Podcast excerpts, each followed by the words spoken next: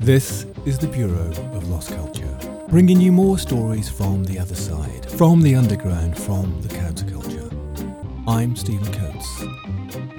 In 1962, a young man was stepping gingerly down a staircase in an underground club in Liverpool, stepping into a wall of sound and excitement. He was there on assignment from Granada TV to make a film about the band. By that time, he'd already led a rather interesting life by many people's standards, serving his national service in Scotland, where he learnt Russian with 5,000 other young British people, and then spending time as a spy, eavesdropping on Soviet pilots from the British listening station in Berlin. But what he experienced that afternoon in Liverpool in that basement club had such a powerfully transformatory effect on him that he had to stop his minicar on the way back to Manchester to throw up in a ditch. The band he'd been filming was, of course, the Beatles, just before their meteoric rise to fame. They had a transformatory effect on many, many, many millions of other people, too, of course. They are the band that, in a way, overshadow much of pop counterculture in the 60s. A band that went to immense global pop stardom and then deliberately stepped into the counterculture themselves. Many of the guests on this show have talked about the influence of the Beatles, both in terms of their music and in terms of their whole vibe, their whole world, and the transformatory effect that they had on London when they arrived there in the 60s. But that was the UK. Of course, they had a huge effect in America and around the world. And perhaps nowhere as strongly as the effect they had in the Eastern Bloc and in particular in the Soviet Union. I know from my own experience talking to Russians who were alive in the 50s and 60s the incredible, almost spiritual effect that the Beatles had on young people in those times. So I'm very pleased today to welcome that young man who stepped down that staircase, the Cavern Club in Liverpool in 1962. Of course, he's not a young man anymore, but his life since then has been an extraordinary one, which in some ways has always been influenced by that experience and also by his experiences as a spy. He's made many documentaries, he's been received many awards. He is, of course, an OBE, and he made the film when the Beatles rocked the Kremlin. So I'm very, very pleased to welcome him to the Bureau of Lost Culture. Welcome, Leslie. Thank you, Stephen. Now, Leslie, you are our third OBE. Okay, all right. Okay, well, I, I tend to forget about that. It was a long time ago.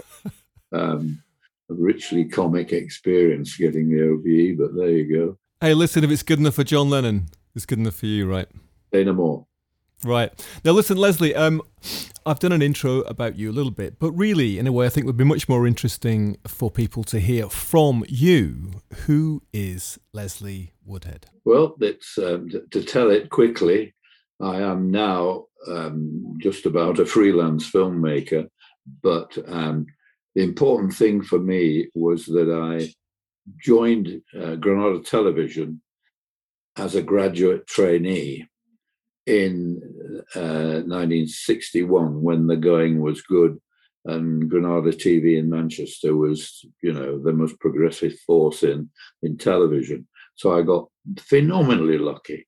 They were um, interested in doing surprising material um, as well as crap material. So it was a it was a, a, a great moment and enormous luck that I landed there when I did and then moved into mainly factual television. So um, I did the usual, you know, foot march through the, the, the foothills of uh, uh, local programs and little, you know, bits and pieces. And then as uh, as I moved into the 60s, um, I was doing everything from politics to music to the arts to quite, um, you know, politics local and international. Right, so you cut your teeth at Granada and you made a huge amount of work there with them World in Action series and all sorts of documentaries. And then in 1989, you became an independent filmmaker, and since then have made an astonishing selection of films. Most recently, Ella Fitzgerald, but you made The Hunt for Bin Laden, The Day That Changed the World, uh, The Children of Beslan, award winning documentary about the Beslan incidents. Um, all sorts of films about Russia and Russia's nuclear warriors, etc. Your Dean Reed film, we should talk about that later. Um, you know, also, I mean, things like Strike about the um, you know solidarity in Poland, and of course, the film that I've not seen actually, but I'd love to hear more about it is Invasion, about the invasion of. Uh, of uh, the Prague Spring in 1968. So you've had a whole history of both working for Granada, as you said, but also as an independent filmmaker. And even before that started, you had this kind of Russian Cold War, Eastern Europe connection, did you not, from your time in national service? Can you tell us about that? Yeah, I was uh, uh, a bizarre accident, but I was one of the last generation of young men to do compulsory national service. Uh, and that, by chance, took me to um, a training in, as a Russian linguist um, at that point, um, Her Majesty's services were in need of uh, an intelligence capability, basically to spy on the Cold War enemy. So about 5,000 young men were hauled off to a converted pig farm in Scotland, a secret base for learning Russian. And we crammed to A level in about six or seven months and uh, I completed all of that, um, which was uh, we were taught by emigre Russians, teachers, scholars, people who were drifting around Europe, having having had to flee the evil empire. So um, that was entertaining. Um, it it was a first introduction, really, to the realities of, of the Cold War enemy and uh, I became kind of a bit addicted about that. Well, I mean, just just just explain that to me. So you're a sort of ordinary lad, Yorkshire lad. Yeah. But you know, you get to 18, national service, which for anybody who doesn't know is the kind of compulsory time in the armed services or a similar thing after the war. You you've been picked out um, as one of 5,000 young people who are spirited off to this uh, remote pig farm in Scotland, where you are all um, taught Russian from scratch uh, in a period of months uh, uh, with the intention of spying. Is that it? Yeah, I mean, it's split rather. The really smart young people who completed the course um, went to Cambridge with the idea that they would be actual interrogators of either, you know, uh, Russians who'd fled or been picked up somewhere or other. Um, my Russian was never quite good enough for that. So I was on a subsidiary. I joined the vast majority of graduates of this uh, pig farm setup. Um, and I was, uh, I was put to work learning the kind of Russian that you would need to listen in on uh, Russian broadcasts.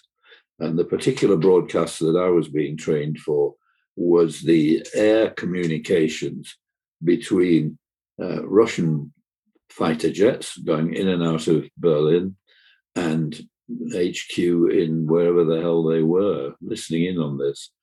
So um, we learned an extraordinary um, limited uh, set of. I mean, while we were still in Scotland, we'd gone quite a long way with Russian. I mean, I was reading you know, the great Russian classics and good knows what. But that narrowed down when I got the spying role into listening in on these broadcasts. So, um, without any real understanding of what where, where, I was going or what it would mean, in um, where, where are we now? Yes, at the end of '61, I was hauled off to listen in on um, on these uh, Russian pilots, and that was from a base in West Berlin. Right. So you were taken out to West Berlin after you'd sort of finished your, you know, sort of compressed hothouse training in Russian. But were you, Were you also? I mean, you said then you described them as the enemy, and I'm sure you say that with um, you know kind of inverted commas as it were around it. But I mean, was was part of your training also a sort of ideological propaganda thing as well, or was it just taken for granted that at that time everybody would would, would agree that the Russians were the enemy? Yeah, I, I no propaganda or ideology or anything like that. They were just trying to force feed us enough language to do this this foot soldier's job. I always thought of myself as a foot soldier in the Cold War, of of just listening in on and what we did. Just to just to explain, I was dumped in this listening post in in, in Berlin, um, and in a in a fairly secret building. I think it was probably everybody knew about it, and what we had to do was headphones on, tuned to a number of frequencies and just write down everything that was said, which was satteringly dull. I mean, these pilots were saying, you know, I'm my undercarriage is down in luck, my fuel lights are glowing, uh, I'm on my final circuit. It was that kind of um, ungalvanizing material. And uh, I did that for seven or eight months actually in this uh, curious hangout in, in West Berlin and um, you you got to a point where you could actually identify the individual pilots as they came and went by the tone of their voice. Um, but nothing, and the only time I remember anything happening of any interest, well, two two things. First of all, we got a, an intercept in which it became plain that they were targeting our building. I mean, the, the coordinates of the artillery centered on RF Gatow, which is where I was. Nothing ever happened about that, but it was a bit of a troubling moment. Mm. And the the other thing was um, that they were um, very interested in the minutiae of our training and so forth. Um, I I was unaware of how much of that was supposed to be secure, but it didn't seem worth. Uh, I mean, and all of this, of course, was done by uh, writing on on a pad. Um, all of our intelligence was written down on a with carbon paper, if you can believe it. That was that was the sum total of our of our work. And at the time, I think we all felt well as I said, there was no ideological purpose at all. Frankly, few of us could work out what any purpose was to be served by writing down hundreds of pages of longhand transcripts of these exchanges. I suppose the idea was that they might sort of let inadvertently let something slip, some piece of information, some nugget of useful, uh, uh, uh, you know, info, intel as they call it now, which which which then might then might be useful in some way in the kind of progression of the West's victory in the Cold War. I think that's certainly true, but uh, I came to I, when I did my film about how the Beatles, uh, my book about how the Beatles rocked the Kremlin. I talked to a, um, a, a very knowing professor at the University of Nottingham who said, "You're right, you were um, on the hunt for that." But more importantly, they weren't really interested in the content of the messages that you were scribbling down endlessly. What that was about was understanding troop movements. In other words, as he put it, the Russian military is a very big animal and when it moves in the forest, it makes a it makes a good deal of rustling and, and so in other words, we were trying to provide the West with early intelligence. The big fear every day of our lives in Berlin was that they were going to walk in over the bound, over the border, which they could have done in a heartbeat, and occupy our bit, and then eventually West Berlin and that was it's hard now to recollect what a what a moment by moment fear this was. Mm. Um, it was not long after Hungary and all the horrors of that. Um, it was very very nail biting time. When you talk about Hungary, you mean the Red Army moving into uh, moving into Budapest? Yeah, exactly. Um, and there was a feeling, a fear that something like that could very easily happen in Germ- in uh, in West Germany, mm. and so we were really very much in the front line. In fact, my listening post in in Berlin was so close to the eastern zone that um, you could actually hear the Russian soldiers singing at night in, in their billets. I mean, it was that close. And one of the scariest parts of what I was supposed to be doing was to ascend a direction finding tower on the very, very border of of, uh, of East Berlin and of the of the Soviet our Soviet friends, as we call them now.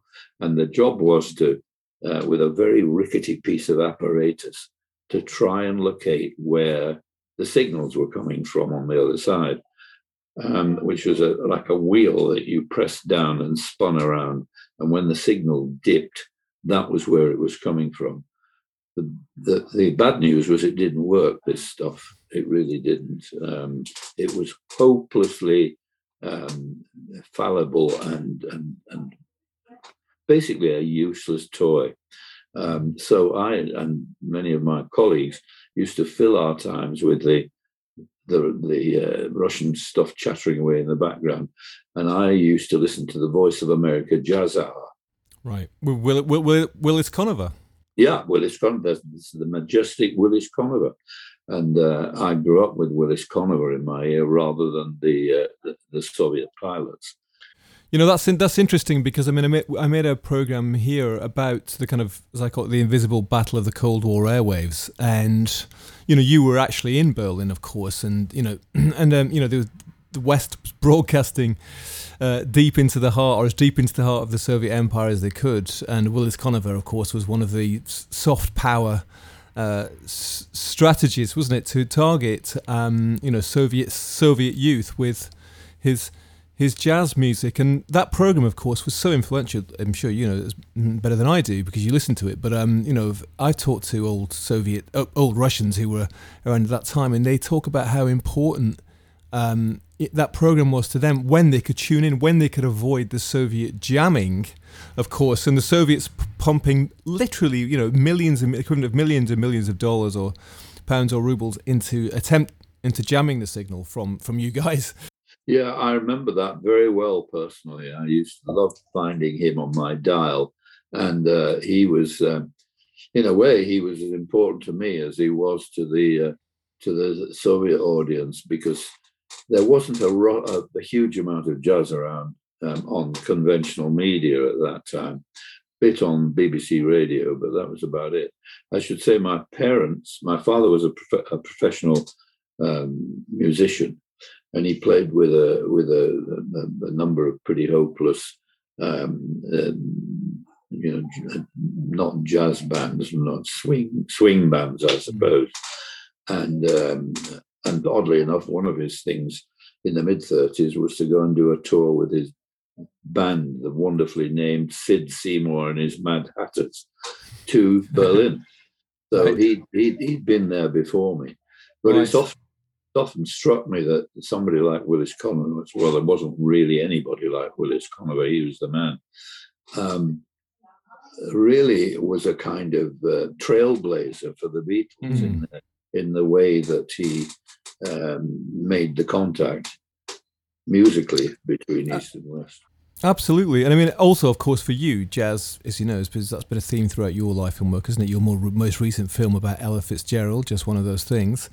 But I mean, uh, just to sort of go back then. So, Leslie, you finished your national service. you've had this time, strange time, your kind of life as a spy, um, rather boring some of it, uh, but uh, at the same time, right on the border of East and West in the Cold War.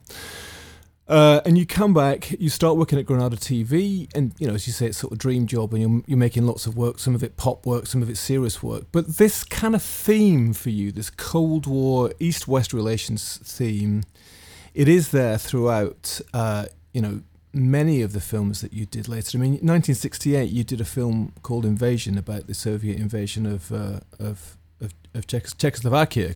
And also, then you you know then you went on to make the uh, uh, strike, which is about the rise of solidarity in Poland. Of course, that I mean that whole thing with solidarity was you know the precursor to perestroika, wasn't it? It was the it was the precursor. Some people would say to the end of the as it's now been called the first Cold War, as we, as we're, we're now in the second one. But um, uh, so you know you you did sort of bookmark these um, significant times in the Cold War. West West West Berlin, late fifties. 1968 Prague Spring when the Soviets invade Czechoslovakia, and then you know solidarity in the 80s when you know uh, when the when the empire is about to crumble and fall. Um, and then I, I, this is all kind of circling us back to the story of uh, you know how the Beatles affected the the Cold War, as Art Troitsky, our mutual friend, says in in your uh, documentary. You know, Art's claim, of course, is that the Beatles uh, had more effect than all the propaganda, and even in fact, rather grand claim, than the um, the, the, nuclear threat uh, in, in, bringing around the end of the Soviet Empire. But well, was never uh, was never under would never underplayed anything if it could. let it soar. Yes, a, a, a, dear valued friend, but he was um, he was in no doubt whatever about the significance of the Beatles in the collapse of the Berlin Wall and what happened afterwards. Yeah. So in your case, of course, your story again with the Beatles went right the way back to your early years at Granada, and of course, you get this. commission. so I'm, I think I understood from what you said earlier is, is that you were commissioned way to go and film this new at that time new pretty unknown band who were ripping it up in the Cavern Club in Liverpool. Is that it? Well, in in detail, we were. I mean, I can't begin to describe how prim- primitive these things were. But I was a researcher on a strand of tiny little two, three, four minute films that we were making about um, contrasts in our region of northwest England. In other words, we had like, you know, the last toffee maker in Oldham contrasted with somebody who was putting up um, high energy cable over the and Pennines pretty pedestrian stuff. But one of these things, the producer for this nightly magazine show said, Why don't we do something about contrast in music? So we went across the Pennines to Yorkshire and filmed the Brag- Brighouse and Rastrick Brass Band and did the, the Men of Brass, and then cast around for the most, uh, the thing most unlike this uh, that was looking forward in our region. And one of my uh, uh, young research colleagues at Granada said, I know what, um, there's this, there's these kids in Liverpool haven't made any records yet, but they're getting a certain amount of attention. Attention. Why don't you ring up a man called Brian Epstein and see, you know, if he'd if he'd be open to you coming and making a little film with his lads. So I did that, spoke to Brian, and of course he was only to this is this is when they're trying out with Decca, still haven't got, got a, a, contract of much significance, so they're yearningly keen to do this. So Brian invited me and a couple of other uh, trustees from Granada to come down to the Cavern Club. Well, first of all, to the uh, Adelphi Hotel in Liverpool and meet him there. And I looked around and I thought, well, where is he? Um, because the only man in the, the whole vast lobby at the Adelphi was a very smartly dressed, posh looking bloke. And I thought that can't be a rock and roll musician, but of course it was Brian Epstein. And he said, Why don't you come across to the cavern and meet the lads? So we wandered off through the uh, through the gloom of Liverpool back streets and arrived at a, a um, rather unsalubrious set of stairs leading down um, into, well, God knows where. where. And up the stairs, um, I heard this thrilling noise, which was the Beatles who were playing to a bunch of kids on a on a Sunday evening, um, and I was completely blown away. I mean, I was and am a modern jazz fan, so this wasn't really my music at all.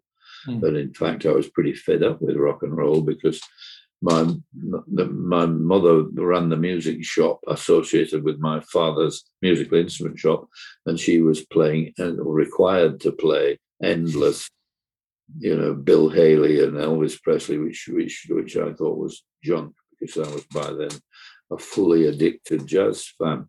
Right, so rock and rock and roll sounded quite sort of primitive and a bit basic and naive to you. You'd moved, you'd moved on. But listen, Leslie, can I just eh, can I just ask you? So, is that still a vivid picture in your mind of descending these stairs back in 1962?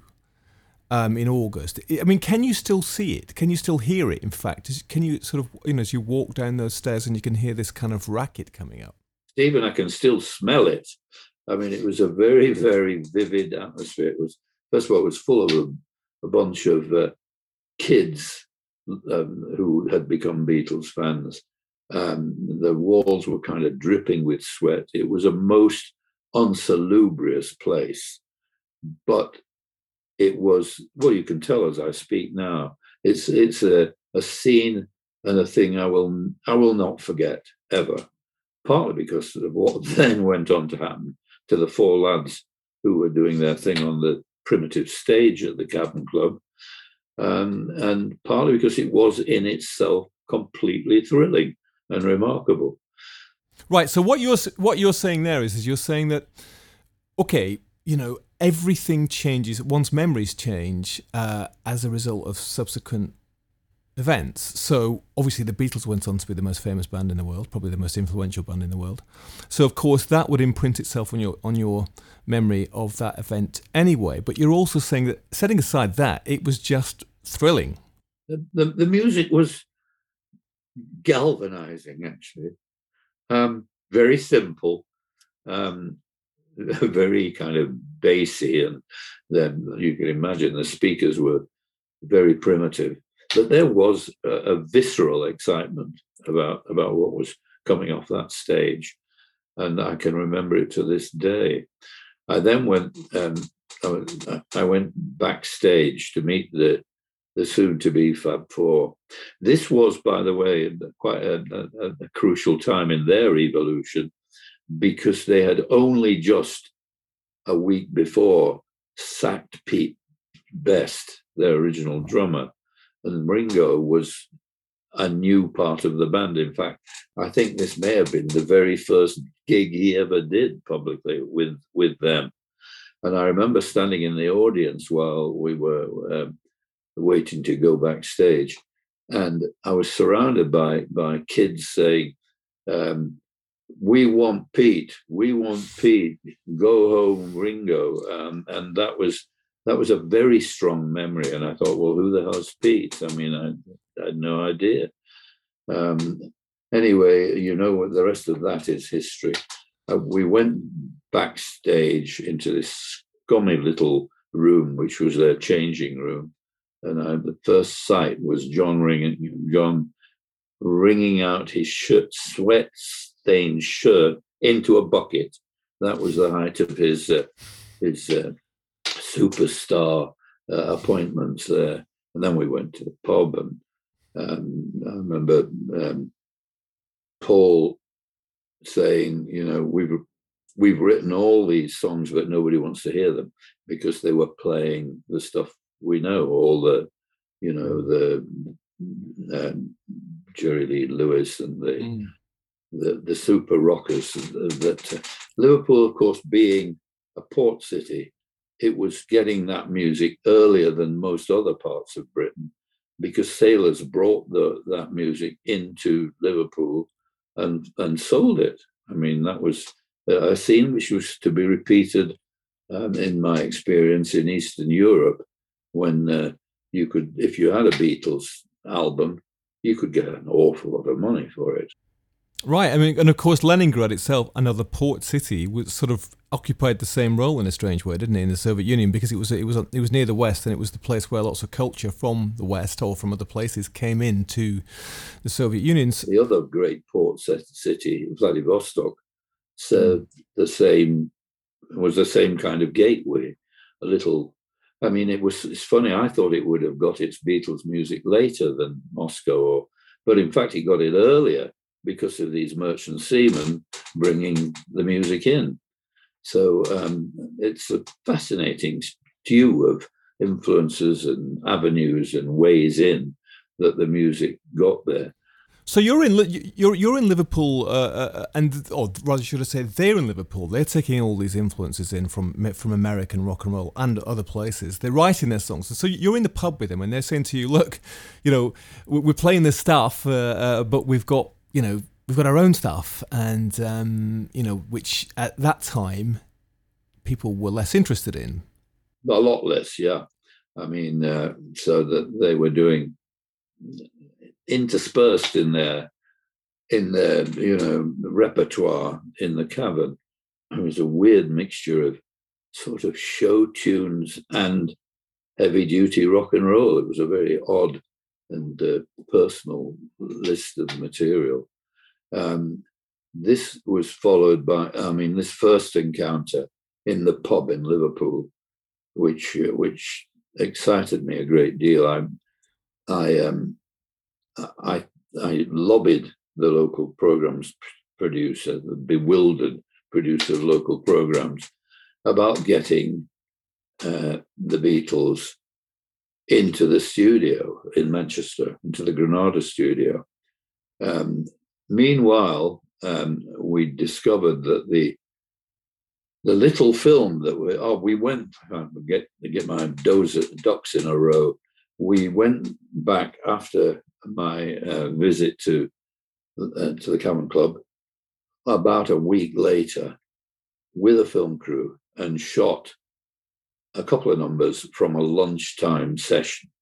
They used to do lunchtimes in the cavern for the office kids coming out of the offices and being thrilled to be entertained by the by, by the Beatles.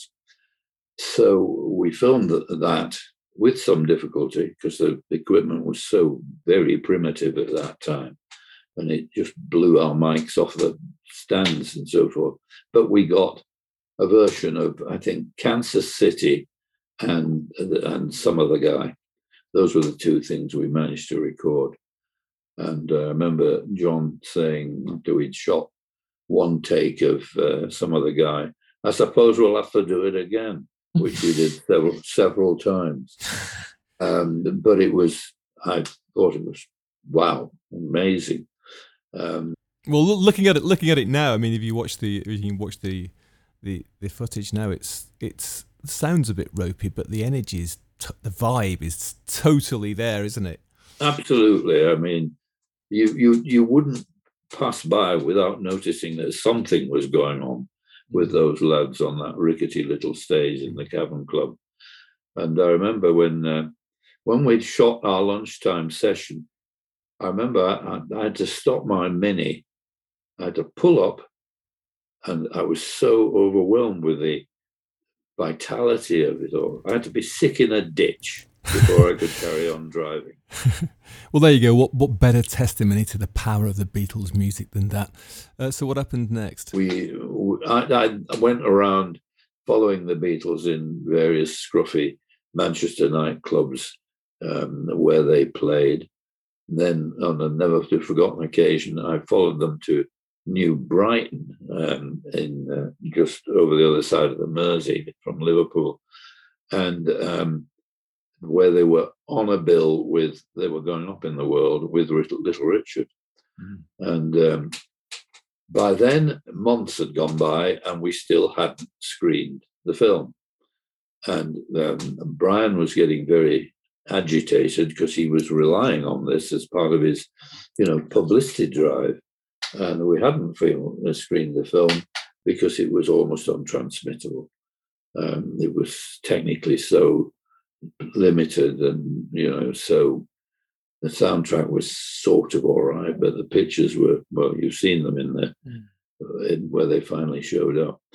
Um, so I had to fob him off, but I knew that we couldn't get away with this for much longer.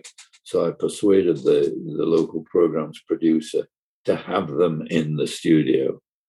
And they came in, must have been six weeks after we'd done the filming in the Cavern Club and did, um, and they did, there were a number of uh, sort of uh, show tunes that they did at that time. This thing called "Till There Was You." Um, was one of their one of their favorites at that time. So they did kind of slightly acceptable versions of their raunchy reality, and um, that that went down okay as far as I could tell. But while all that was going on, of course, the Beatles were taking taking off like a like a Saturn V rocket, and uh, so it was by then, um, within about three weeks, uh, we wanted them back on the show um, because they weren't going on any other shows that just our nightly little magazine show. So they came back and did um, another slightly raunchier selection of stuff. And um, by then, I remember when when they'd come to do the first gig, nobody was particularly interested. I remember Ringo saying to me, "You got us this big gig, didn't you?" And well, thanks very much. I thought, well, it wasn't. it wasn't very difficult. Uh, and then um, when when they came back, um, I think the third time, because they came back constantly then, because they, the audience response was as dynamite as you would have thought. Uh, by that time, rather than being nobody who paid much attention, there were 10,000 kids trying to knock down the gates at Granada Television. And the speed of that was just unbelievable. I mean, I've never been alongside anything that had so much dynamism. Uh, that dynamism, that kind of rocket fueled meteoric rise. Now that can, that continued obviously throughout the sixties. Did you were you sort of watching that, witnessing that with sort of you know, sort of open mouthed wonder to because there there hadn't been anything like it. Certainly not in the UK. I mean, maybe there'd been Elvis and people in the states, but there'd nothing. There'd been nothing like that. And of course, as they as they um, as they went, the thing which is always seems so extraordinary to me is not just how fast they became so famous, but also how fast they developed. I mean, going from doing you know slightly cheesy show tune covers, uh, you know, almost six years later, they're doing these sort of psychedelic masterpieces. I mean, absolutely. Um, what? Yeah, it's about even le- even quicker than that. I mean, it's to this day it's an, a progression, of speed of development quite unlike anyone else I can think of. That's amazing. Um, and uh, I, I, I was mainly working in Manchester or um, increasingly on World in Action, the factual series, out of the country. So I, I lost touch with the evolving, extraordinary um, development of, of, the, of the Fab Four. But their music, their music stayed with you, didn't it? And I mean, you know, you were, you know, you were a fan. Okay, so maybe you didn't actually see see them uh, when it's in. Of course, you know, by the seventies, by the nineteen seventies, it's kind of all over. Um, but it stays with you sufficiently that if we rapidly fast forward now, you know, all the way through to um, two thousand and nine, you make the film, and also, of course, you've written the book, "How the Beatles Rocked the Kremlin," which is which which kind of brings these two things together, doesn't it? So there's on one hand, there's your sort of your life in the Cold War, your interest in Russia and Eastern Bloc, and the other programs that you've made, and then also there's this uh, you know this deep rooted. Uh, connection with the Beatles, and these two things come together in that book and in that documentary. But and you know this is what we've been circling around actually is that how come you know the Beatles had such an impact in the Soviet Union? So what brought you to make that film and to write that book? When I started to make films in the uh, in what was then known as the evil empire in in the Soviet Union, um, I ran into well early on I ran into Art Troitsky, um, and also um, a very cele- celebrated Soviet journalist called Vladimir Pozner, who, funnily enough, I heard on the Today program the other day because he's still going. Um, he's as much an American as he's a Russian. But Vlad knew there were interesting alternate views of the impact of the Beatles. Vladimir quite liked the Beatles, although he's a jazz fan like me, but he was really aware of the depth of suspicion and loathing that existed within the Kremlin. They, the old man in there, thought the Beatles were dangerous. And as it turned out, they were. Um, they, they, uh, they represented everything that the Kremlin was trying to shut down on.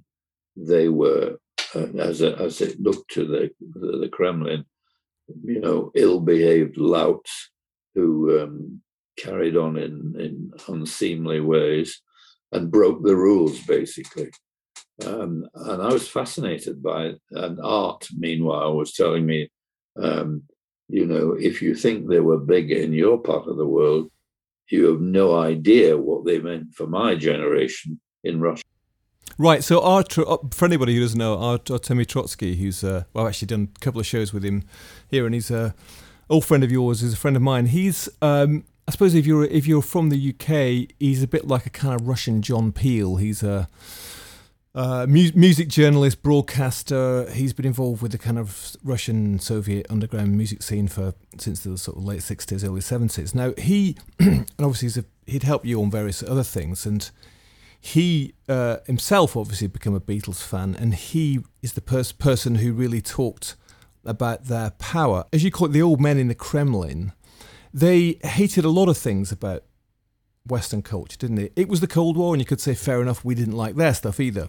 But when it when it came to music, things that they really didn't like was wild dancing. They didn't like improvise. They, they hated improvisation, right?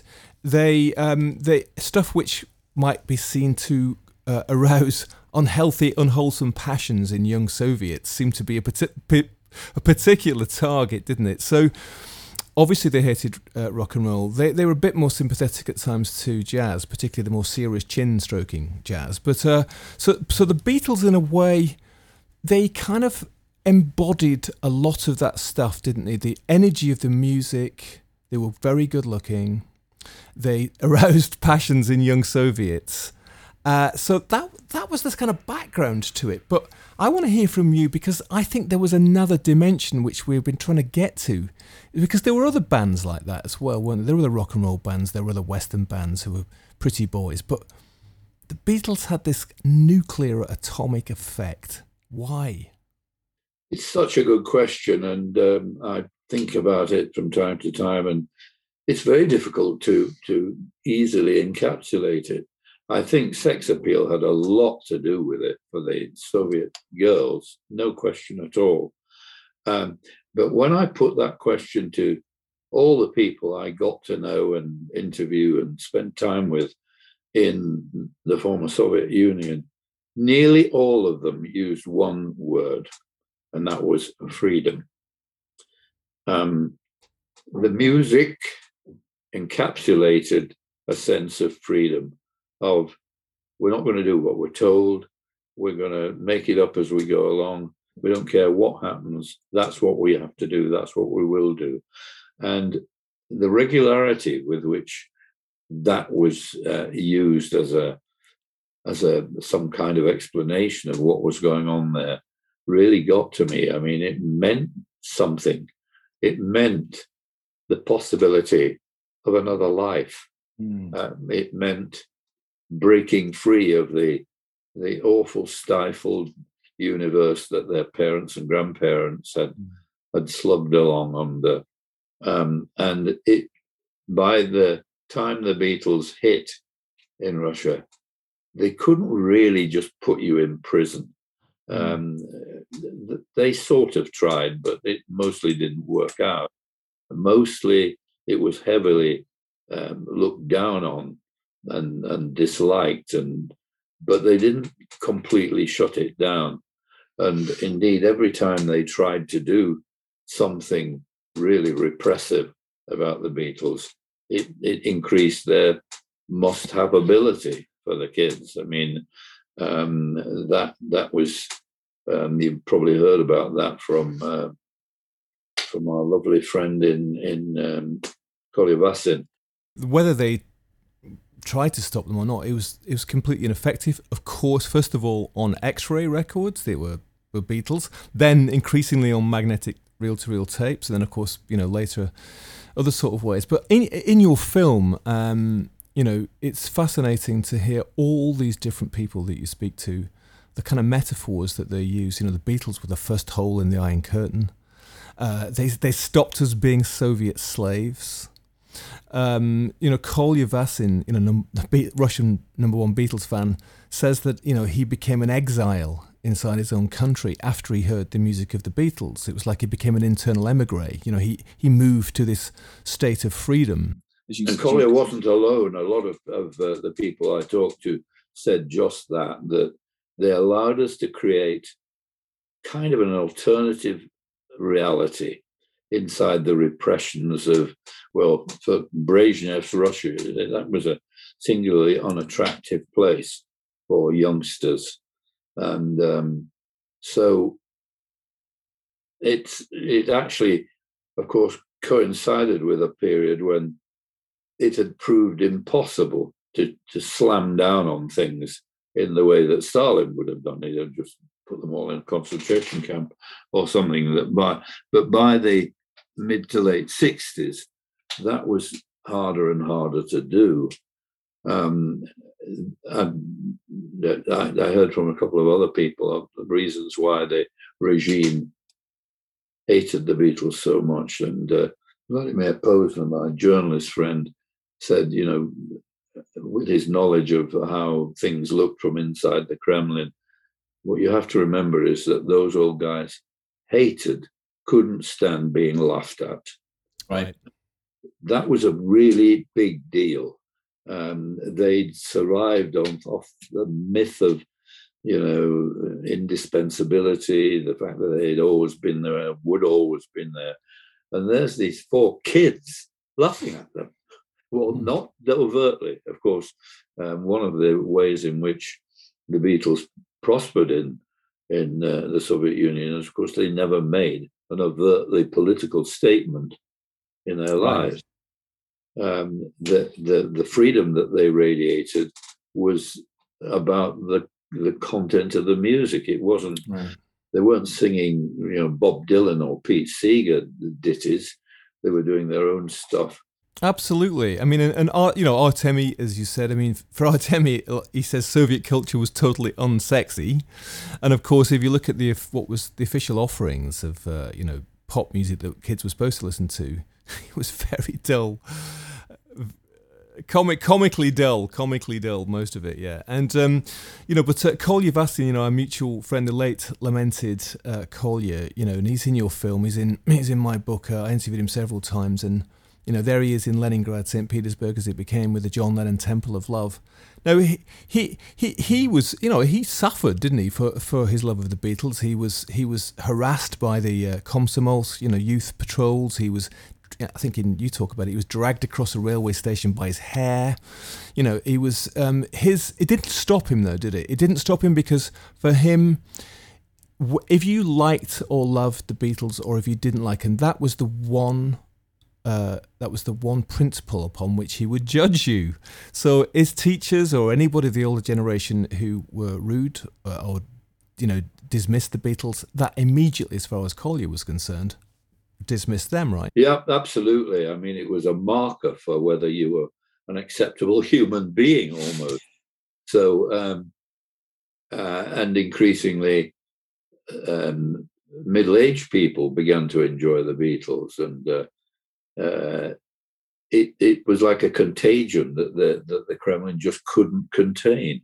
I mean, it was really um, an unstoppable, almost a plague that roared through the through the through the vast Soviet Empire. Well, of course, the most the, mo- the most surprising thing I think in your film is that when you interview Sergei Ivanov, who's who's became the deputy prime minister of Russia, and you know, well, tell us that story. I mean, uh, about him being a Beatles fan. Well, I'd heard that Ivanov uh, was was was something of a Beatles fan, So uh, I said, could I talk to him? And rather to my surprise, the message came yes. So we went into the the uh, the, the White the, the Soviet White House, uh, their government HQ, and then I was greeted by this elegant, um, well uh, well shod, um, well suited uh, middle aged man who promptly and he's a, one of the most senior people in the in the party and in the government. Uh, eventually, under um, Putin, he went into this rhapsody about how, when he was a kid, the Beatles were just everywhere and everything. So, although he was being raised to be a true, true believing, conforming politically um, obedient guy, he couldn't get over his love of the Beatles. And it was really fascinating to hear someone of his eminence being so obsessed. I remember him saying um, he used to study the lyrics as all that those kids did and learned a lot of his English from Beatles lyrics. And he said uh, in um, a day in the life. Uh, there was a thing about got up, got out of bed, ran a comb across my head, and he said I, I had no idea what a comb was, so I had to look it up in a dictionary. So he got some of his English tuition. Yeah, that's quite common, wasn't it? And also, um, it's it's quite funny because you also say that he must, of course, have listened to them illicitly on, um, you know, Radio Luxembourg when he was a kid, and then then of course he ends yeah, he ends up being a kind of pillar of the uh, uh of the establishment later on in life. in life, it's quite funny. So as you say, it sort of infects the whole system. And whether Art is correct, you know that um, you know it had a greater effect than the threat of nuclear missiles or or uh, or, or, the anti-communist propaganda. It certainly did have an absolutely uh, tr- tremendous effect. There were became hundreds and hundreds of Beatles tribute bands, and I think the other thing which is really uh, touching about, say, interviewing with Kolya, who expresses it as you said, it was really about freedom, wasn't it? It was that somehow, mysteriously, possibly, a combination of their image, their tunes and the you know the rather strange, mysterious words created a door, didn't it? it? Created a door into a kind of another world, which proved the lie to what was being said about the West. Now I know that we also said a lot of lies about the Soviets, so it's you know this was the Cold War, it's propaganda. But I think, do you think it was for a lot of kids that you know, and even middle-aged people, as you say, that they'd been brought up with certain beliefs about the West, and in actual fact, the Beatles, in some way, served the lie to that image of the West. I think that's absolutely true. And uh, as the kids became aware of the Beatles, loved their music, loved the way they looked, they they just lost faith in what their elders and betters were telling them. It wasn't the great evil that the party and the school teachers had been bashing them with. It was this lovely music that they liked and these sexy, funny blokes that they liked very much. So what was the problem? I mean, if that was if that was a problem, it began they began to question the stance from which this was being criticized. It more or less threw their their ability to believe in the system in the trash can. Mm. Very, and, very uh, yeah, absolutely. And that kind of image, that that sort of dream of the West, the sort of the, the shattering of that image of the West, and the re- replacing it with a kind of dream of freedom. Um, as you know, that propelled Kolya, uh, has propelled him all his life until two years ago, when very sadly, as I told you, that he um, he committed suicide in um, uh, in St. Petersburg, and um, you know, under rather mysterious circumstances. And in some ways, it seemed that he'd given up on his dream of there being a permanent temple to John Lennon in St. Petersburg, which was a bit nutty, of course. It was never really going to happen, but um, it was his dream, wasn't it? And you, you, you know, you went to see him in the temple in happier days, and um, it was an extraordinary other world. It was a temple, it was a shrine, it was a religious place uh, full of Beatles uh, stuff, ephemera, miscellanea, and Kolya sat there like the high priest. And I wonder with the Beatles themselves, or with Paul McCartney and Ringo, if they've got anything to say about this thing, about this tremendous effect that they had in the Soviet Union. Of course, they had a tremendous effect all around the world. So maybe it's maybe it's just one other country for them, but of course, it, it, it is an extraordinary, almost spiritual uh, uh, dimension in, for some kids like Kolya, um, R.I.P in Soviet times. Well, um, Leslie, we're sort of drawing to a close, and um, for you, sort of looking back, um, I mean, you've made all those films. You made the film about the Beatles, but many other films too. And you know, we live in a very different world now, where th- those divisions between East and West have sort of changed somewhat, and sort of looking back over that time, over your time, um, you know, making uh, movies, uh, making documentaries rather about that stuff.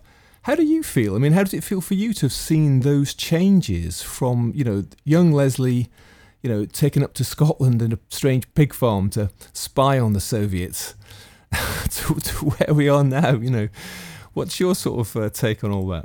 I think I'm lucky beyond reason to have been able to do all of that. I really do. I mean, uh, and to have been financed and supported by a range of television companies and even some movie companies from California to Camden Town to do these things. So I just think I'm I'm just really a, um, a lucky man, and um, to have been able to spend so much of my career um, doing the things I wanted to do, which turned out to be uh, uh, very much along the lines we've been talking about this afternoon, um, between uh, looking at the relationships between East and West in a rapidly changing situation, um, looking at the cultural um, content of that, and just the sheer joy of um, being able to be an observer, a bystander all of that stuff. I mean, my Russian was never in any way remarkable, but I had enough to be able to, you know, embed myself to some degree in the scene in in uh, Moscow and St. Petersburg, and to know a lot of very crazy people who were part of that revolution, um, and uh, and still remembered it as plainly the most important thing they'd experienced in their entire lives. Um, even the most improbable people obviously had the feeling that they had been touched by something astonishing. There was no there was no getting away from it, and they were. We all were. Um, I'd asked for what Paul and Ringo thought about it. I don't think they knew about most of that that that was going on. I mean, Paul played a concert in Red Square in whatever it was, 2003, something like that, and I think he was kind of completely sideswiped. I mean, he finished up wandering through the Kremlin with um, with his wife of the time, uh, and being uh, shown around by Vladimir uh, Putin. I mean, how how improbable was that? that I wouldn't have thought Putin had any idea who he was or what it was, but he saw. But he sat at the concert in Red Square, and he felt what that was, which was a, a roar of joy that came out of that crowd. In right, I mean, concert was right in Red Square, right next to Lenin's tomb, the perfect image of how the Beatles rocked the Kremlin. How the Beatles rocked the Kremlin. What a great image to end on. Leslie, thank you so much for coming to the Bureau of Lost Culture to talk about your life and work and the Beatles. It's a it's a joy to go back and travel that road again with you. So there we have it, Leslie Woodhead, OBE filmmaker. I'm going to put a link to Leslie's website in the show notes where you can see the incredible range of work that he's done, films and books. all sorts of other stuff. I really hope to get him back actually to talk more about his life as a spy uh, and possibly also about Dean Reed, uh, the very strange um, American musician who effectively became a kind of communist pop star at some point in the future. Well, there we go. I hope you enjoyed that. And um, you can check us out, of course, at Bureau of, Lo- Bureau of Lost Culture.com. Uh, and of course on Soho Radio and at all the major podcast providers. I'm Stephen Coates, and I'll be back next time with another story from the counterculture. See you then.